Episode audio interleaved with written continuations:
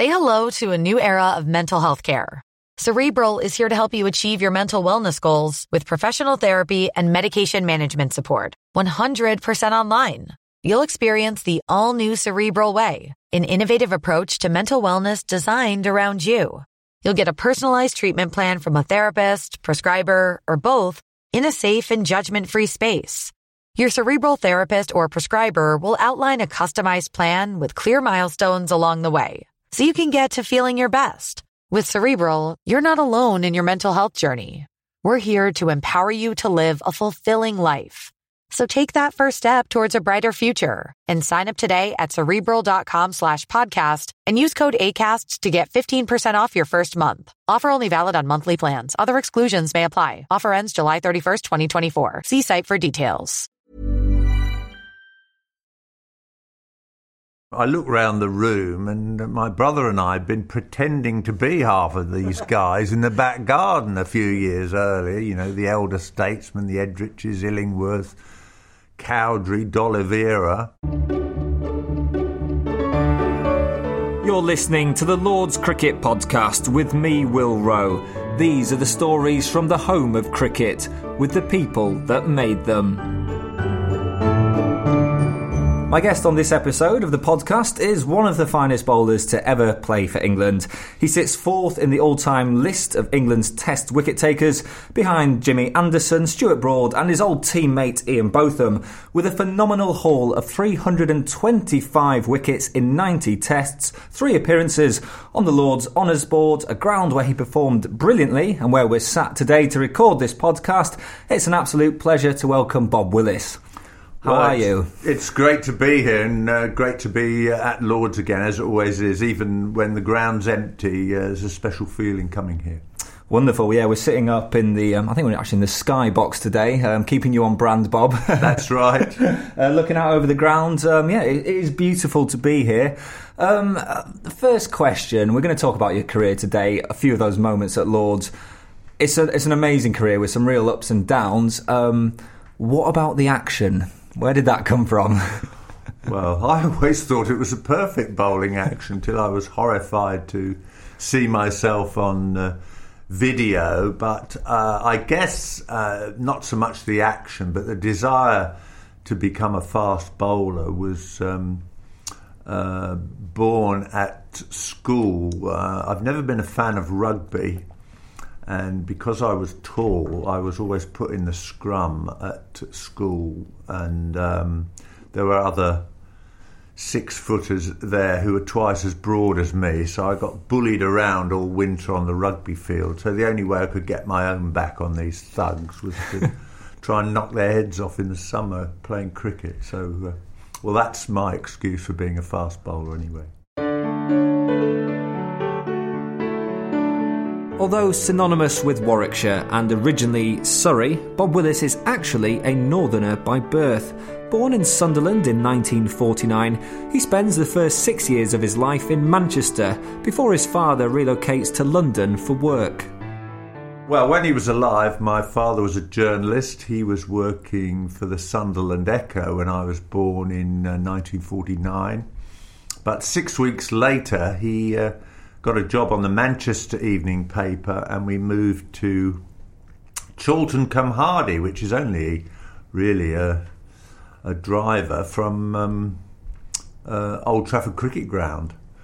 Uh, so my first experience of uh, watching cricket was at Old Trafford, watching uh, Lancashire, and uh, my love of Manchester City Football Club grew from my uh, six years in Manchester. I remember going to sit on the white wall behind Bert Trautmann's goal in 1955-56. Uh, don't think we'd be allowed to do that these days, but uh, I believe as a four year old, you went to the 1953 Ashes Test match at Old Trafford with an uncle and, and your elder brother David. Correct, that's right. Yes. Um, uh, Uncle Joe Wardle uh, took us along there. Um, yes, um, it always had a, a, a you know a soft spot in my heart. Old Trafford. My my first recollections were of um, watching a Brian Statham bowl, and he became my hero. You know, Fiery Fred Trueman used to get all the headlines and all the publicity, but uh, if one scrutinises Brian Statham's record, it's uh, quite remarkable. And also, he didn't get himself in hot water as often as Fred. So uh, Brian should have probably played even, even more Test matches than he did, but he was a, a great servant, uncomplaining, uh, bowling into the wind, but uh, had all the attributes for a top class performer. And, and, when you got to the ground on that day, I think you did you sit behind the sight screen or something at that Test match? Is well, that... yeah, we wondered we wondered why we had all these seats to ourselves, and then yeah, they moved the sight screen into position, and we were uh, we were sitting behind it, so we had to um, we had to mix with the hoi polloi and go and find another seat. it's a lovely story. Um, once you went down to Surrey, what was your sort of your early years in childhood like? I, I sort of read in your book that your father was quite quite a strict man. Yes, a, f- a fairly uh, strict, old-fashioned uh, upbringing, but he was always very keen to um, encourage us to play sport. Uh, both my brother and I were much better at uh, soccer than rugby, and uh, uh, cricket was a passion close to my father's heart. I don't think he played that much himself, but he encouraged us to play. He was more keen on us going to the local recreation ground where my club cricket uh, career started rather than playing in the back garden and smashing windows in the greenhouse and the uh, dining room. But um, we had an immaculate pitch in the back garden and we marched out from the greenhouse, which was the pavilion the problem was my brother being older than me. He was always England. I had to be Australia, and um, you had to. They seemed to have a, a whole batch of left-handers, and of course you had to bat left-handed. so it's probably the reason why my batting career didn't quite develop as well as my bowling career. But no, they were they were happy times uh, at junior school. Um, I wasn't that. Uh, happy at uh, secondary school. It was a very good school, an old fashioned grammar school in those days, RGS. It became an independent school shortly after I finished. Uh, but it was a very strict disciplinary school, and you know, we had to join the combined cadet force and dress up in army uniform every Friday. Uh, so those sort of things now happily long gone.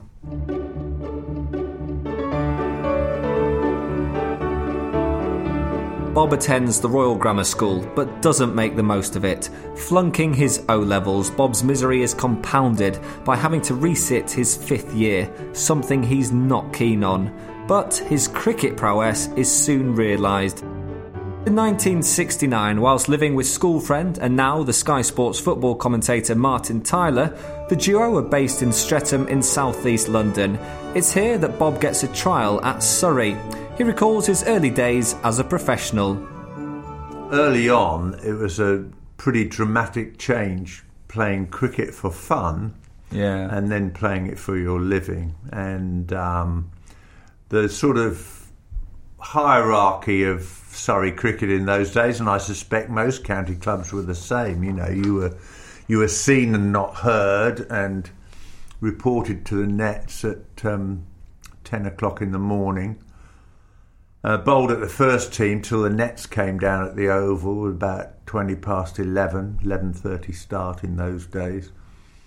And then you sat uh, on the balcony of the second team dressing room upstairs willing the guys on the field to fail so you'd get an opportunity to show your skills in the first team. And it was a case of uh, if you were summoned by the coach, uh, the autocratic Arthur McIntyre, to go down to the first team dressing room, one had to knock on the door and put one's blazer on and all this sort of yeah. stuff. It was uh, it was quite a it was quite a it was quite a tough upbringing. It's interesting you talk about the kind of hierarchical nature of Surrey. I, I, chatted to Graeme Foxy Fowler and he describes Lancashire in almost identical terms. This whole knocking on the door and he hated it.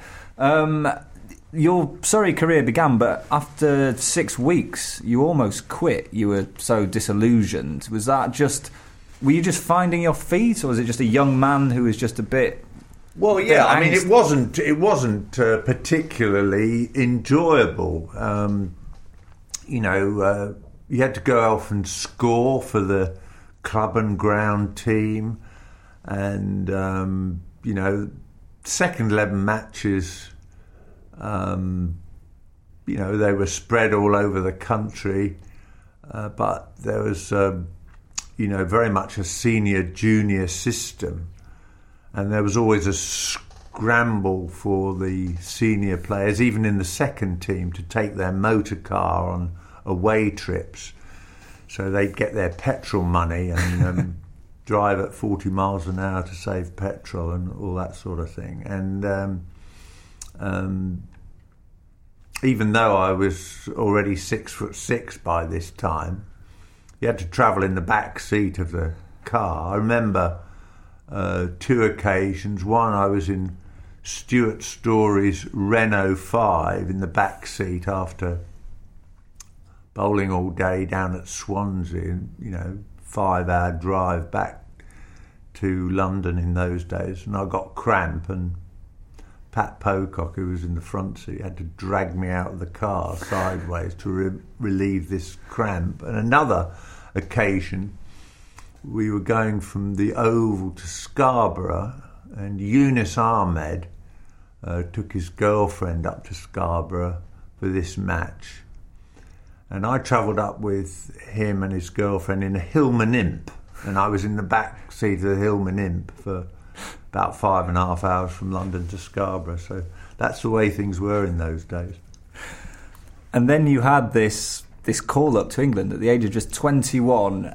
Um, Ray Illingworth, uh, I guess it was Ray. Did he make the call, or did it? Where did it come from? But it was to go out to Australia to join the Ashes party. Yes, Alan Ward, the Derbyshire quickie, uh, got injured, a, a, very serious shin injury, and he uh, he had to come home. Um, and I was coaching with Chris Waller, who was a good friend and a second 11 colleague at Surrey, went on to have a more successful career at Sussex. He used to drive me to the Oval from uh, Stoke d'Abernon in Surrey every morning. And um, we were coaching at the Crystal Palace Recreation Centre, and the, uh, the director came and said, "Oh, Bob, there's a phone call for you." And you always think, uh, uh, the worst when you say there's a phone call at work. Um, anyway, I went to his office and it was Billy Griffith, who was then secretary of MCC, saying that um, the MCC management wanted to go out and join the touring party in Australia. But I don't think Ray Illingworth had seen me bowl in the flesh and it was certainly John Edrich who persuaded Illy to uh, take me out as replacement for Alan Ward. Um, they wanted to fight fire with fire, and they were keen to have a pace bowl. I mean, the likes of both Arnold and Jackman at Surrey were far more accomplished bowlers than I were, but uh, pace was the order of the day in Australia. And so uh, off I went. My dad quickly bought me a suit in uh, Simpsons of Piccadilly, and I got a, a cricket case sign written by uh, the guy who uh, did all the sign writing at the Oval. And off I went on a five stop journey on a Boeing 707 to uh, Brisbane.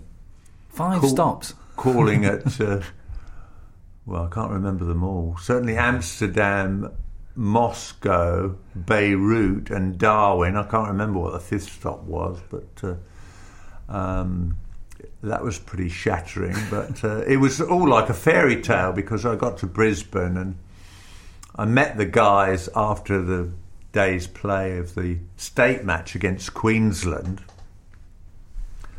and um, I looked round the room, and my brother and I had been pretending to be half of these guys in the back garden a few years earlier. You know, the elder statesmen, the Edriches, Illingworth, Cowdrey, D'Oliveira. Uh, so uh, it was surreal from that point of view. And, um, you know, I thought I was just going to be drinks waiter and play in the upcountry matches and the second round of state matches. Uh, and that looked like being the case until uh, Ken Shuttleworth, the Lancashire paceman, got injured. And I was thrown in at the deep end during the fourth test at uh, Sydney. How did you sleep the night before that test? did you? well, I, well, I think nerves are a good thing about uh, playing international sport. Uh, but yeah, I was extremely nervous um, until I actually walked onto the ground to bat. Um, but uh, no, it was a it was a huge thrill. I managed to put on some runs for the last wicket, I think, and we managed to win the Test match thanks to John Snow uh, bowling Australia out. Um, so John became uh, a little bit of a mentor and guru to me. Um, in so much that he saved his best for test matches and perhaps Sir Warwickshire's members thought that I saved my best for Test matches as well during my career. But uh, no, it was a big thrill to play in that, and then to play the rest of the series. There were in fact seven Test matches. One was washed out, so mm. I played in four of the completed six matches, and we won both the Test matches at Sydney and won the Ashes back after 12 years. So it was really uh, boys' own annual stuff. Absolutely, what a, what a way to um, start your Test career. That that Test match at Sydney, um, you went wicketless in the first innings, but I think it's the second innings. Ian Redpath caught John Edrich, bowled Bob Willis. So that's that's where it all begins. The first of your many Test wickets. Well, in fact, I think you'll find that my first Test wicket was Ashley Mallett, ah. caught caught not hooking off uh, off me. Um, so we better do that bit again. Um, Are you sure it's not? I definitely checked that, and I'm pretty sure you took you got Redpath. Wow, we'll have to have a look. But um, no, I'm I'm pretty. Con- I I thought I only got one wicket in the match, and it was Ashley Mallett. I thought you got one wicket in the match, and it was Redpath. so well. Um, we'll check it up. Anyway, yeah. Um, if we find out that it was Ashley Mallett, um, Ashley Mallett went for a, a, hook shot and gloved the ball through to Alan Knott. I didn't make much of a contribution with the ball. I didn't have to with uh, John Snow rolling them over. Well, Bob's right. Ashley Mallett is his first Test wicket. I stand corrected. It's a series not without controversy and a baptism of fire for a young Bob who learns exactly what Ashes cricket's all about. The most infamous incident comes at the SCG when John Snow's manhandled by spectators on the boundary after he'd hit Terry Jenner with a bouncer. But England win back the Ashes after 12 years, 2 0. Bob returns to England but soon has a decision to make. He's struggling to get into the Surrey first team, competing with fellow paceman Robin Jackman. Both Robin Jackman and I were playing in a Surrey second 11 game up in North London somewhere, Hornsey from memory. And I had a chat with Robin and said, Well, look, one of us has got to move on here uh, because, you know, we're not going to, our careers aren't going to progress uh, being in and out the first team and playing a lot of cricket in Surrey second 11. So, because I was younger than Robin and he was um, further on the road to the uh, sort of promised land of a cricketer's benefit, I decided to leave Surrey in uh, 71 and uh, move up to Warwickshire. I think 12 of the 17 counties as they were in those days uh, uh, were interested in my services. Um, but probably the fact that Bernard Thomas, the Warwickshire physio, was the England physio at the time, and um, uh, I went up and was very impressed with the setup at Edgbaston. I decided to I decided to go there. Um, Surrey weren't happy about me leaving. Was it a bit bitter? Well, it was, yes. I mean, um, uh, they objected to my registration. I mean, it would never happen in these days, but I remember Bob Cottam was leaving Northamptonshire for Hampshire, and I was leaving Surrey for Warwickshire, the winter of 1971. We both had to spend a period of qualification in the second 11 at our new counties. Uh, I think he till about mid June, and I wasn't allowed to play for Warwickshire till the 1st of July. Uh, so that wasn't a brilliant start to my uh, Warwickshire career because I'd gone from the Surrey second 11 to the Warwickshire second 11. Were you thinking, what have I done? yeah.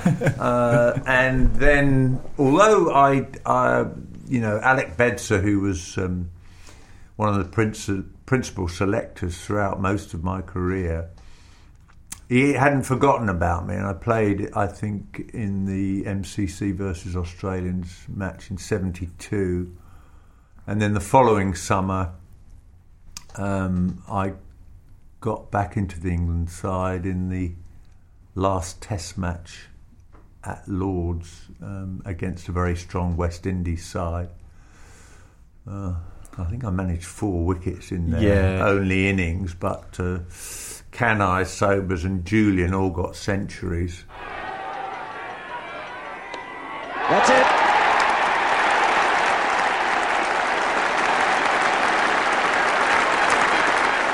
Sobers guarded by the England side. There is a modest invasion of the turf. Fine hundred then for Gary Sobers. His 26th Test match hundred. Did they get 652 for eight or something? They did, yeah. They it was about that. Um, they West Indies won by an innings and 226 runs. You did take four wickets. Um, it was Sir Garfield Sobers' final Test match hundred. So I guess sitting here now in uh, 2018, at least you you had the honour of being on the pitch to witness that. Maybe not at the time, you didn't feel the same way, but well, yeah, it was ironic because uh, I was good mates with uh, Gary. I remember when we toured the West Indies the following winter that he actually met us at Barbados, Barbados Airport and welcomed us to uh, the West Indies, and uh, his his last Test innings at Kensington Oval, I got him out for a duck, but unfortunately by that time Lawrence Rhodes scored 300 and there was nearly another 700 on the board for the West Indies. Um, but uh, yeah, um, that was the demise of Raymond Illingworth as uh, England captain and player. Uh, Mike Denness was named captain for the uh, tour of uh, the West Indies, much to the chagrin of Boycott and Greig, who uh, had their eyes on the job. But um, yeah, I mean, it wasn't it wasn't pleasant chasing leather against uh, the likes of Kanhai, Sobers, and Julien. Another beautiful straight drive. Beats Fletcher goes through for four. Brings up the 400. What a wonderful shot from Gary Sobers. Packed house here now, really getting full value for money be Bob Willis, who has four wickets. And another four runs, a very elegant, gentle stroke, really, from Sobers. It was great. Uh, it was great watching Sobers bat. I'd first come across Gary playing for Nottinghamshire um, uh, for Surrey in 1969, and I um, that was my first. Uh, no, I think it was one of my early county championship matches. And I think they were about 16 for four, and I'd taken all four wickets when Gary came in and smashed me straight back over my head in the first over and went on to make a big score. So, yeah, Sobers has got a lasting, a lasting mark on my career. Say hello to a new era of mental health care. Cerebral is here to help you achieve your mental wellness goals with professional therapy and medication management support. 100% online. You'll experience the all new Cerebral Way, an innovative approach to mental wellness designed around you. You'll get a personalized treatment plan from a therapist, prescriber, or both in a safe and judgment free space. Your cerebral therapist or prescriber will outline a customized plan with clear milestones along the way so you can get to feeling your best. With Cerebral, you're not alone in your mental health journey. We're here to empower you to live a fulfilling life. So take that first step towards a brighter future and sign up today at cerebral.com slash podcast and use code ACasts to get 15% off your first month. Offer only valid on monthly plans. Other exclusions may apply. Offer ends July 31st, 2024. See site for details. If you thought the only way to get a more defined jawline with natural looking results was through surgery, think again. Juvederm Volux XC is a non surgical injectable gel filler that improves moderate to severe loss of jawline definition and can help you achieve natural looking results with little downtime. Even better, this improved definition lasts up to one year with optimal treatment. No maintenance required. Improve jawline definition for a smooth, sculpted look with Juvederm Volux XC. For important safety information and to find a licensed specialist, visit juvederm.com. That's J U V E D E R M.com. Not for people with severe allergic reactions, allergies to lidocaine, or the proteins used in Juvederm. Common side effects include injection site redness, swelling, pain, tenderness, firmness, lumps, bumps, bruising, discoloration, or itching. There's a risk of unintentional injection into a blood vessel, which can cause vision abnormalities, blindness, stroke, temporary scabs, or scarring. Talk to a licensed specialist to find out if it's right for you. Hey, I'm Ryan Reynolds. At Mint Mobile, we like to do the opposite of what Big Wireless does. They charge you a lot, we charge you a little. So naturally, when they announced they'd be raising their prices due to inflation, we decided to deflate our prices due to not hating you. That's right. We're cutting the price of Mint Unlimited from $30 a month to just $15 a month. Give it a try at mintmobile.com slash switch. $45 upfront for three months plus taxes and fees. Promo rate for new customers for limited time. Unlimited more than 40 gigabytes per month. Slows. Full terms at mintmobile.com.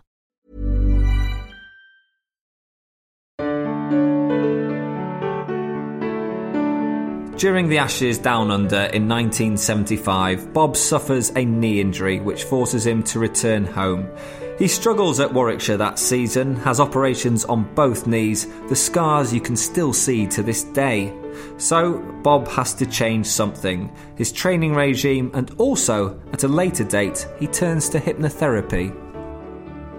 Tony Greig had taken over um, uh, the captaincy of England in 1975, and we went to India under Greigy in 76 7, which culminated on a, uh, a 10 day stop in uh, Sri Lanka and then on to Perth and eventually Melbourne for the centenary test, which was an extraordinary cricket match. Um, with the result being exactly the same as it had been in 1877. The Aussies winning, I think, by 45 runs. But Tony had looked after me throughout that tour. Um, you know, I didn't play in the matches in India between the tests, and um, uh, you know, kept me in cotton wool, and we won amazingly three one in um, in India. But both both first innings in the centenary test were very low scoring.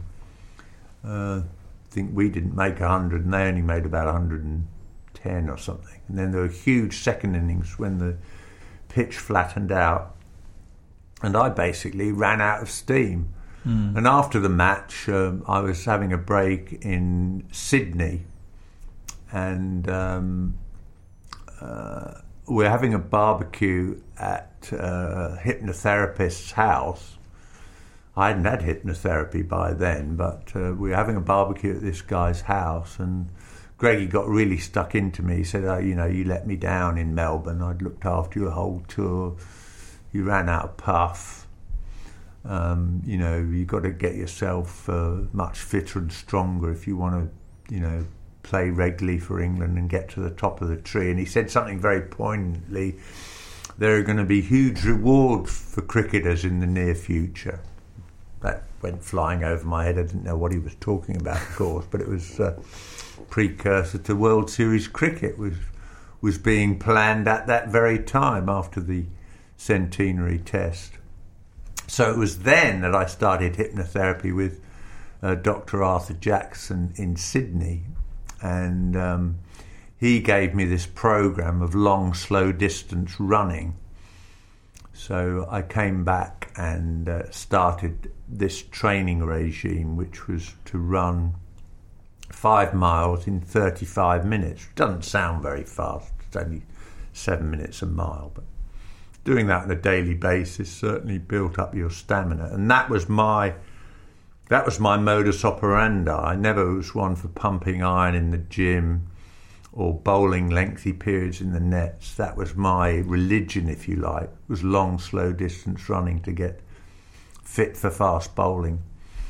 And um, obviously, Arthur was in Sydney, so he sent me cassette tapes of hypnosis to prepare for matches and relax and visualize success on the cricket field. And because I've always been an insomniac, uh, relaxing tapes to help me sleep. And that transformed my career. I mean, if you look at my appearances for England between 70 71 and the centenary test match, they were pretty intermittent in the side, out of the side, uh, injuries here, injuries there. And then after 77, I had a long period injury free. And uh, apart from Imran Khan ricking my neck and uh, unfortunately missing the 79 World Cup final with a, a shoulder injury, um, I hardly missed any matches for England and so I've got uh, a lot to thank Dr. Arthur Jackson for and hypnotherapy. I mean, nowadays it would be taken as read that it would be uh, an important part of um, modern care of a player, but of course then it was sort of hocus pocus witchcraft. Very much ahead of his time in terms of the mental side of the game and staying physically fit by not over bowling himself, Bob enjoys consistent success for the remainder of his England career. But there was one time when his focus did let him down, when he went out to face Imran Khan without a bat. Bob Taylor and I were batting at Edgbaston against Pakistan in uh, 1982, and we'd put on a uh, a very important last wicket partnership, and tea had been delayed because of this partnership by half an hour.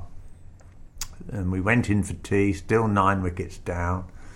And apart from my trusty Duncan Fearnley Run Reaper cricket bat, I never had any batting kit of my own. I borrowed everything um, uh, thigh pad, box, pads, uh, helmet, and I came off, um, and uh, my batting gloves were.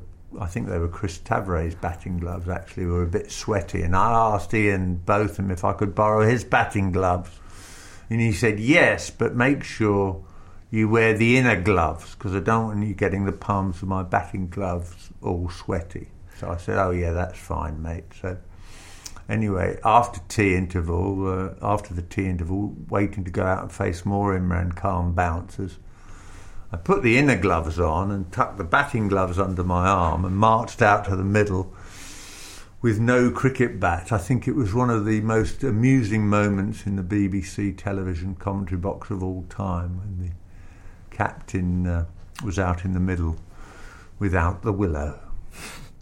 Let's talk about 1977 at Lords. Um, it was against Australia.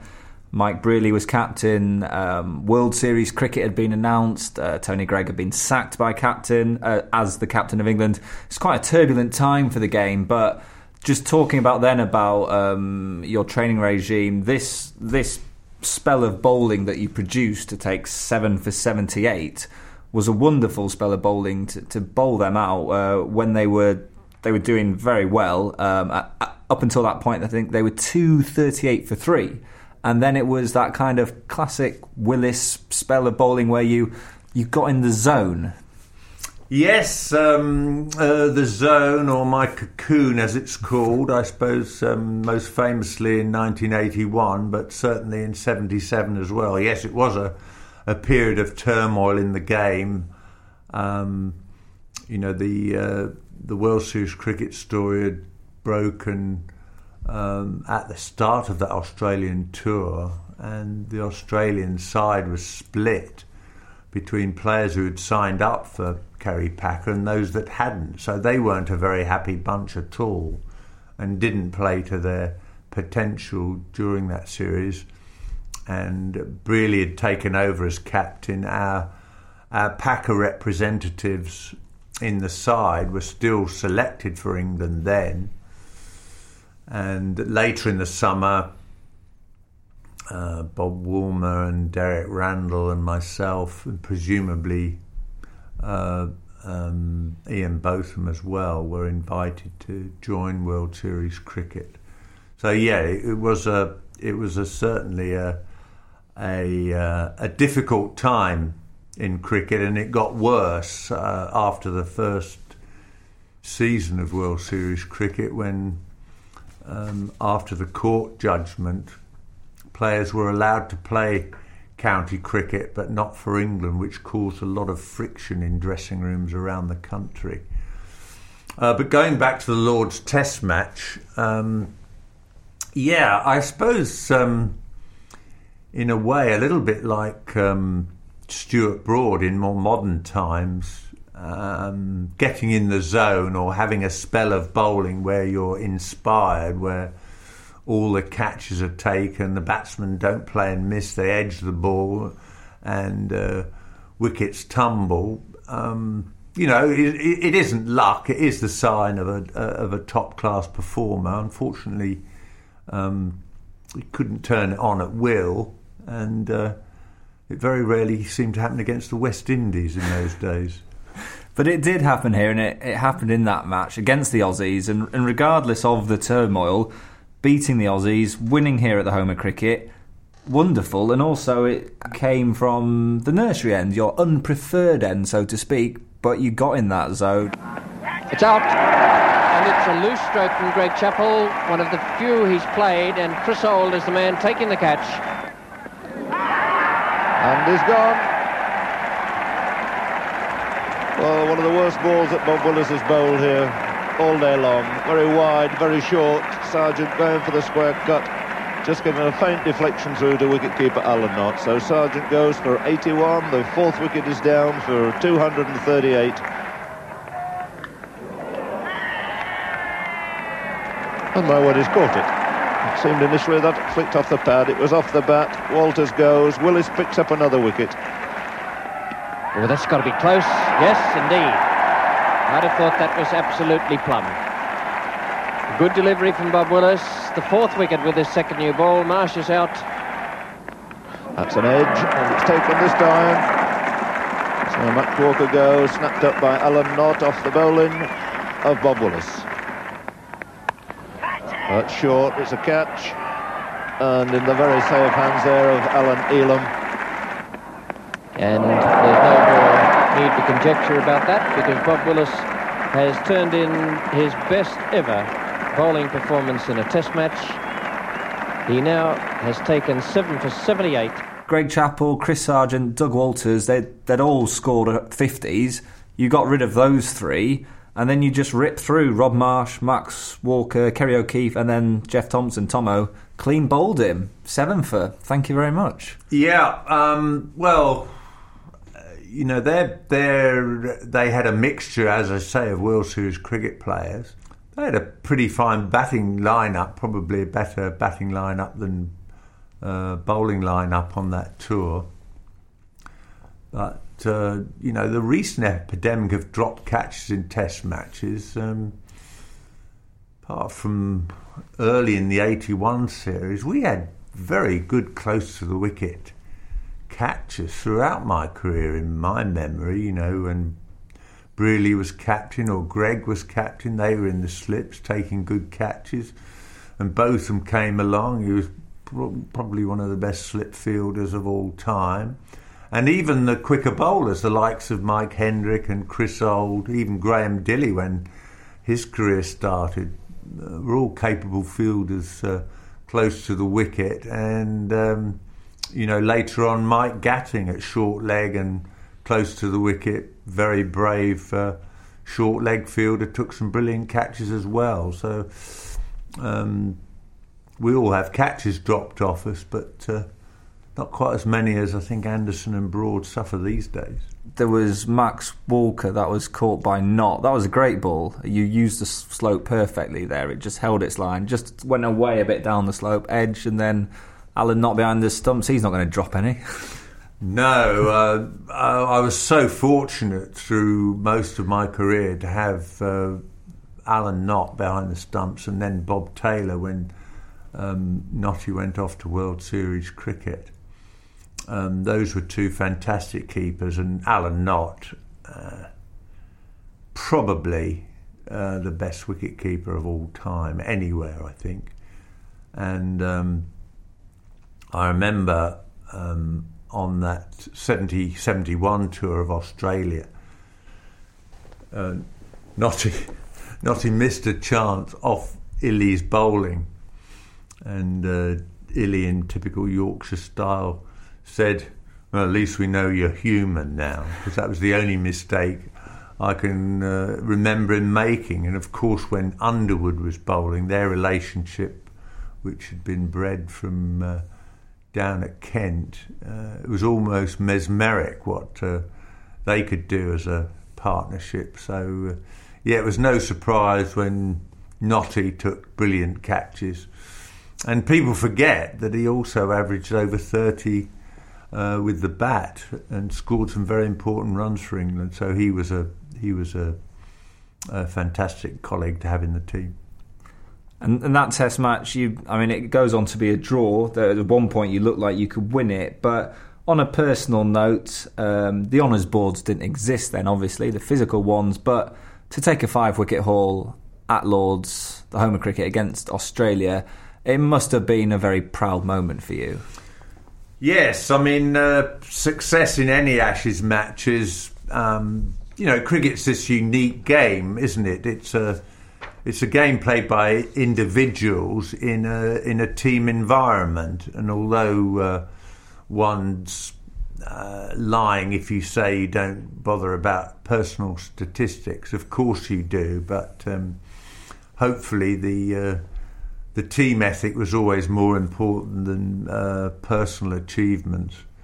But yeah, I mean to to to walk off the field at the home of cricket with the crowd standing to you um, is a moment that uh, one always remembers. And um, Lords is unique in cricket that you.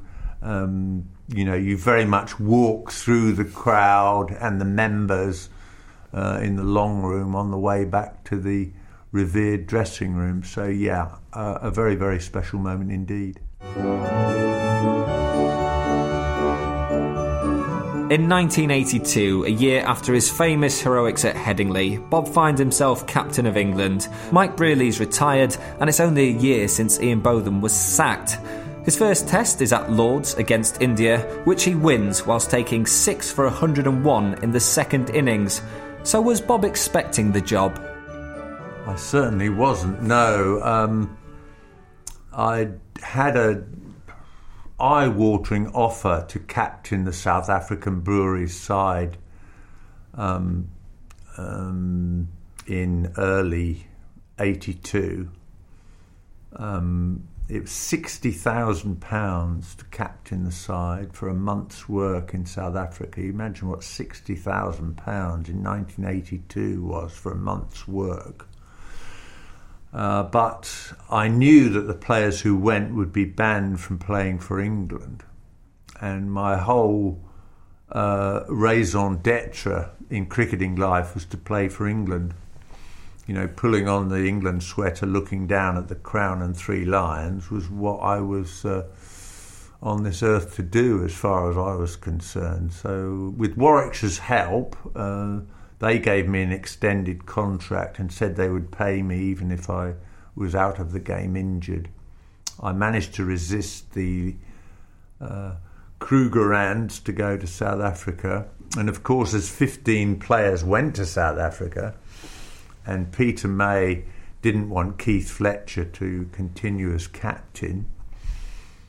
Both of them had been as, gone as captain, given the job too early, and successive series against the West Indies doesn't help anybody in their captaincy career.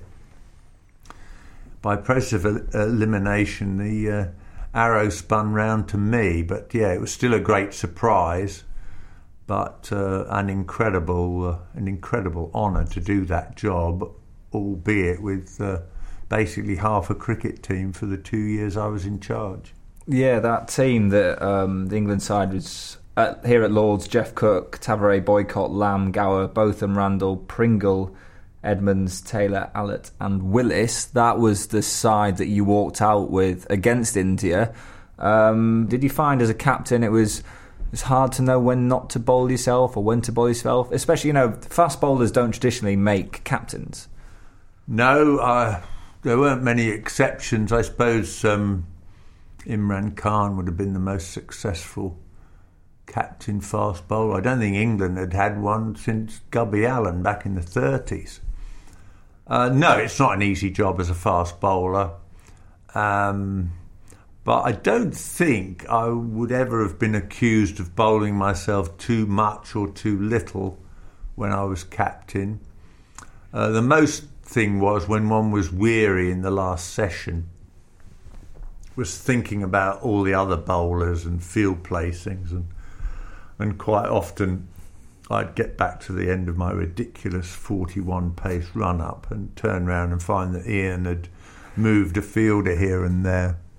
But I was too weary to admonish him or change the field. So, uh, no, it, was, it wasn't an easy job. Uh, I won all three series at home when I was captain. Um, uh, India and Pakistan in 82 and New Zealand in 83, uh, but didn't manage to win uh, away from home, unfortunately. No, I was not taking to captaincy like a duck to water, but um, um, tried tried to be innovative as a captain. I gave uh, uh, Derek Pringle and Neil Foster an early opportunity as two promising young cricketers. Being in the zone, or your kind of the, the Bob Willis cocoon. I mean, you, you you talked about it there. Forty-one pace run up, and Ian's moving the field. Like, how how did you deal with that as a captain? Because as a player, you did get in these almost these trance-like phases when you're bowling, but you clearly can't do that as a captain. You have to be concentrating on the game. Yeah, it was it was it was quite difficult. Um, you know, uh, Ian Ian's got a tremendous cricket brain, and uh, was probably, as I was, a better, um, you know, uh, lieutenant, if you like, or vice captain type of figure than uh, a captain. Um, and he was he was a great help to me in terms of uh, tactics, and as he always did, bowled his heart out for any captain he was uh, playing under. But I didn't quite have the man management skills of a Brearley to get the best out of him away from home. I think he was finding uh, touring difficult after he became this sort of superstar figure after the 81 Ashes. And um, he he was more sort of rock star than sportsman, and uh, found it difficult to go anywhere in public without being pestered.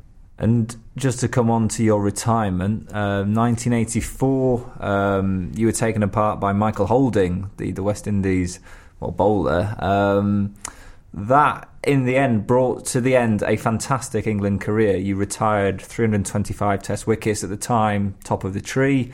Um, Ian went past you, as did James Anderson and Stuart Broad in more recent years. Um, in 1984, was it an easy decision to say enough's enough um, at that time? Well, it was really my health which uh, made the decision for me. Um, uh, I was captain in Pakistan in uh, early '84, and I contracted hepatitis there, and had to come home early from the tour. And after various uh, tests at hospitals for tropical diseases, um, it was found that uh, these symptoms kept recurring when I got uh, exhausted bowling, and they kept recurring.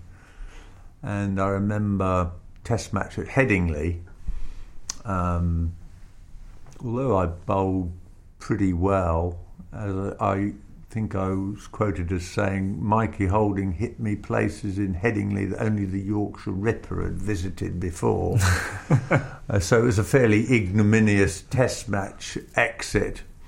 And then uh, my last ever, my last ever uh, match was uh, at Lords in the uh, One Day Cup final against Lancashire, where these symptoms again recurred and uh, again, I lost the toss in a one day final and we got uh, smashed by Lancashire, and that was the end of me, July 84. So it wasn't a particularly happy ending, but I decided after the illness in Pakistan that 84 was going to be my last season.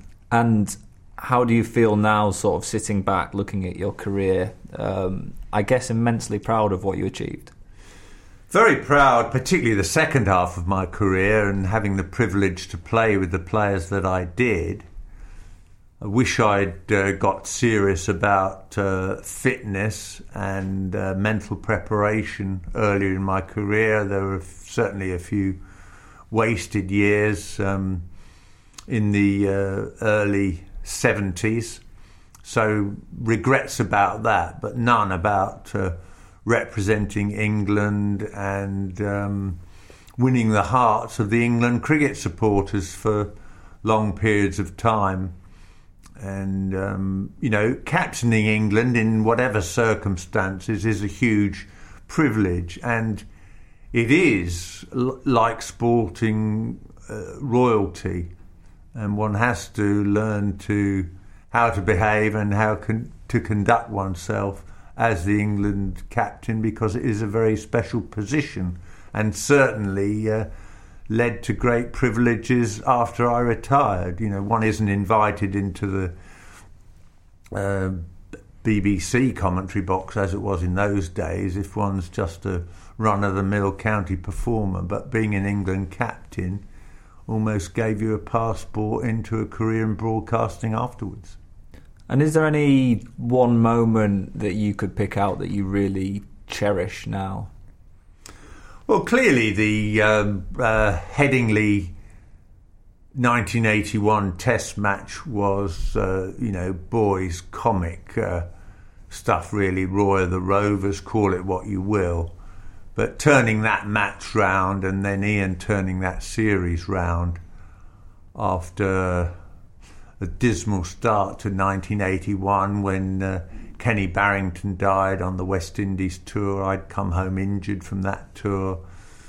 England's demise, sorry, Ian's demise as England captain, and then Brearley coming back and turning things round. 81, like for Ian, was probably the highlight of my career, and Ray Bright's middle stump going out at Headingley, probably the lasting memory. Yeah, well, we it's interesting to sit down and talk to you and not talk about Headingley 81, but for listeners, we have recorded a podcast on the Ashes, so you can listen to Bob discuss his memories of that. I just wanted to finish on. Um, could you ever dream as a young schoolboy that one day that you would surpass Brian Statham's record? Well, 252 wickets he took. Did the did that disgruntled teenager down in in Surrey think that would happen one day? No, not really. I mean, I thought I was uh, going to be probably an also ran and a nearly man. Um, uh, you know, concentrating more on Bob Dylan's music than my uh, German geography and English homework, and um, you know, not making the most of my uh, early professional career, uh, but then having the huge boost of playing for England at an early age. But no, when I was uh, running home from the local recreation ground uh, in a bad temper after my uh, brother had bowled me out first ball, I probably wasn't thinking I was going to play 90 Test matches for England and captain them on 18 occasions. Well, Bob, it's um, been an absolute pleasure to talk to you today. Thank you very much uh, for your time and coming on the Lord's Cricket Podcast. It's always great to be at Lord's. You've been listening to the Lord's Cricket Podcast, the stories from the home of cricket with the people that made them. That was Bob Willis, one of England's greatest fast bowlers ever. Thanks again to Bob for taking the time to record that podcast. We did it in the JP Morgan Media Centre overlooking the ground where where he was a fantastic bowler. It was really nice to sit down with Bob. He's a character um, that's sort of known for being a bit dry and almost playing the pantomime villain when he's on that Sky cricket debate programme. But he does have, I think, um, a great sense of humour and he's also quite introspective at times, um, especially towards the end there where we discussed his captaincy. I don't think he was a bad captain per se, but as he says, he was hampered by the Packer affair. He didn't have the strongest England side. And also, he wasn't expecting the job. And he was also a quick bowler. You know, that thing about 41 yard run up. And then Ian Botham's changing the field behind his back.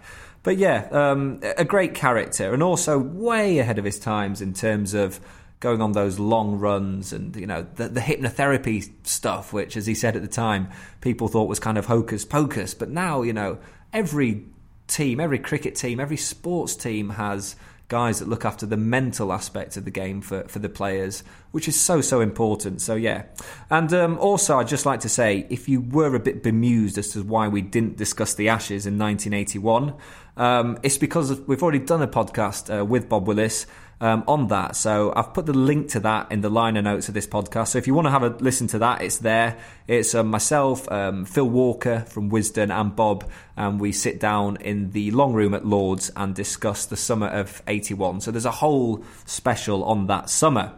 Well, that's it for this mini series of the podcast. Um, I hope you've enjoyed the episodes with Bob Willis just now, Angus Fraser, Steve Kirby, and Mike Brearley.